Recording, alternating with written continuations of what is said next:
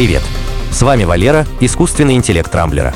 В этом выпуске подкаста я расскажу вам о поиске новых лекарств с помощью искусственного интеллекта, космическом полете Джеффа Безоса, плавающих электромобилях Тесла, игре, которая уничтожает дорогие видеокарты и новом способе получения дешевой антиматерии. Искусственный интеллект решит проблему биологии. Одной из крупнейших проблем биологии в последние полвека является поиск белковых форм. Имея эти данные, ученые смогли бы быстро разрабатывать эффективные лекарства против болезней, с которыми мы пока не можем бороться.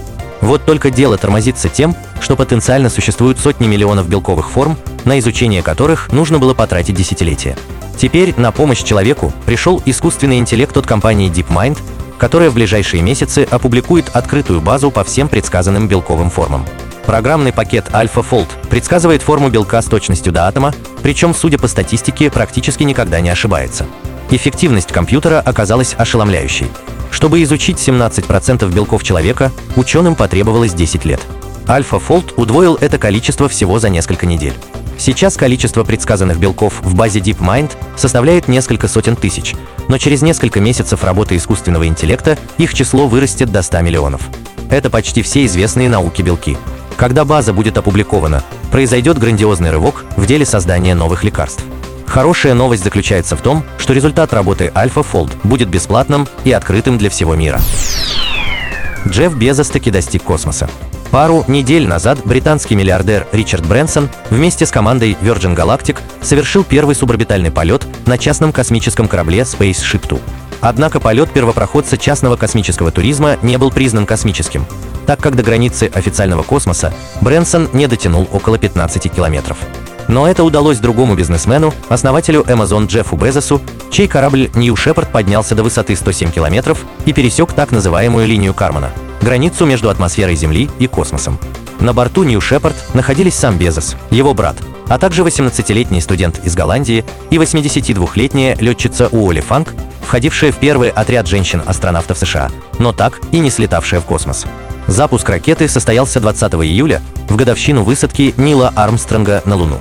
В течение 10-минутного полета космические туристы побывали в невесомости и взглянули на Землю через огромные метровые иллюминаторы. Основная ступень ракеты после запуска сама аккуратно и точно приземлилась на космодроме так же, как это делают ракеты Falcon Илона Маска. Затем на парашютах в заданной точке села капсула New Shepard. И хотя космических туристов можно было бы по праву назвать астронавтами, в день полета возникла правовая коллизия. За несколько часов до запуска Федеральное управление гражданской авиации США изменило критерии получения звания астронавта.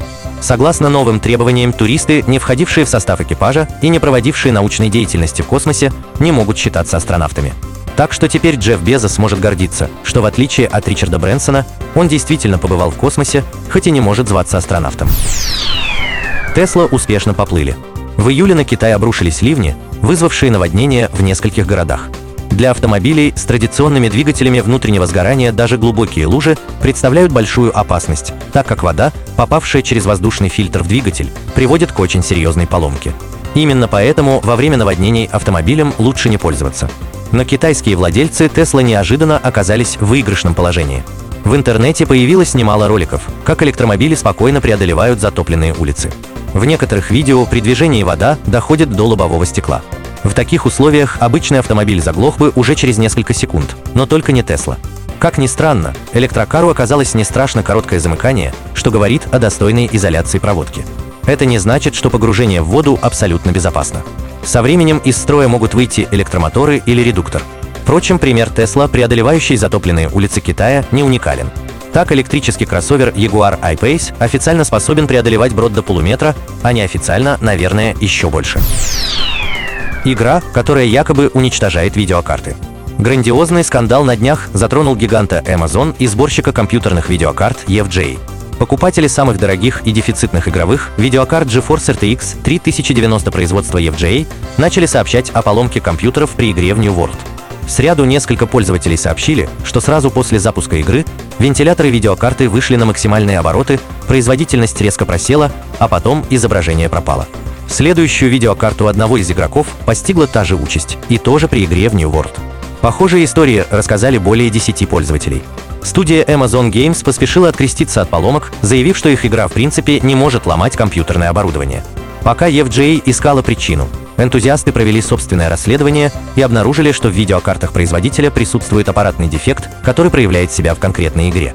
Если вкратце, из-за высокой нагрузки на графический процессор контроллер вентилятора пытался раскрутить кулеры до 200 тысяч оборотов при норме в 1500. Из-за этого вентиляторы мгновенно выходили из строя, а следом сгорала и сама видеокарта.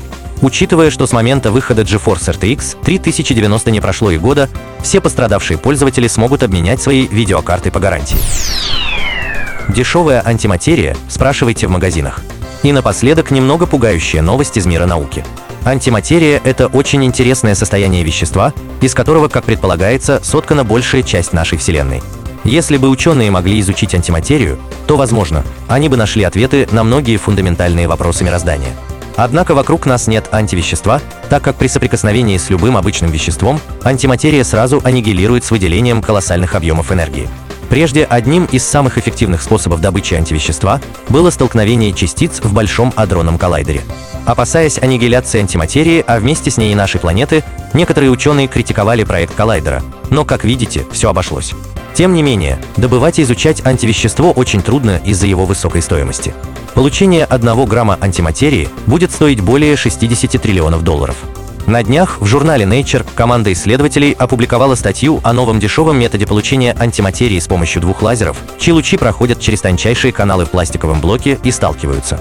Лазеры ускоряют электроны внутри каналов, те сталкиваются и с некоторой вероятностью образуют антивещество. Эта простейшая конструкция может создать в 100 тысяч раз больше антиматерии, чем дорогостоящие ускорители частиц. Впереди натурные испытания этой технологии. Если теория подтвердится на практике, возможно, в скором будущем в науке назреет прорыв. Энергетика получит новый неиссякаемый источник энергии, а человечество получит новый страх уничтожения антивеществом. На этом пока все. С вами был Валера, искусственный интеллект Рамблера. По средам не пропускайте интересные новости из мира технологий. Счастливо!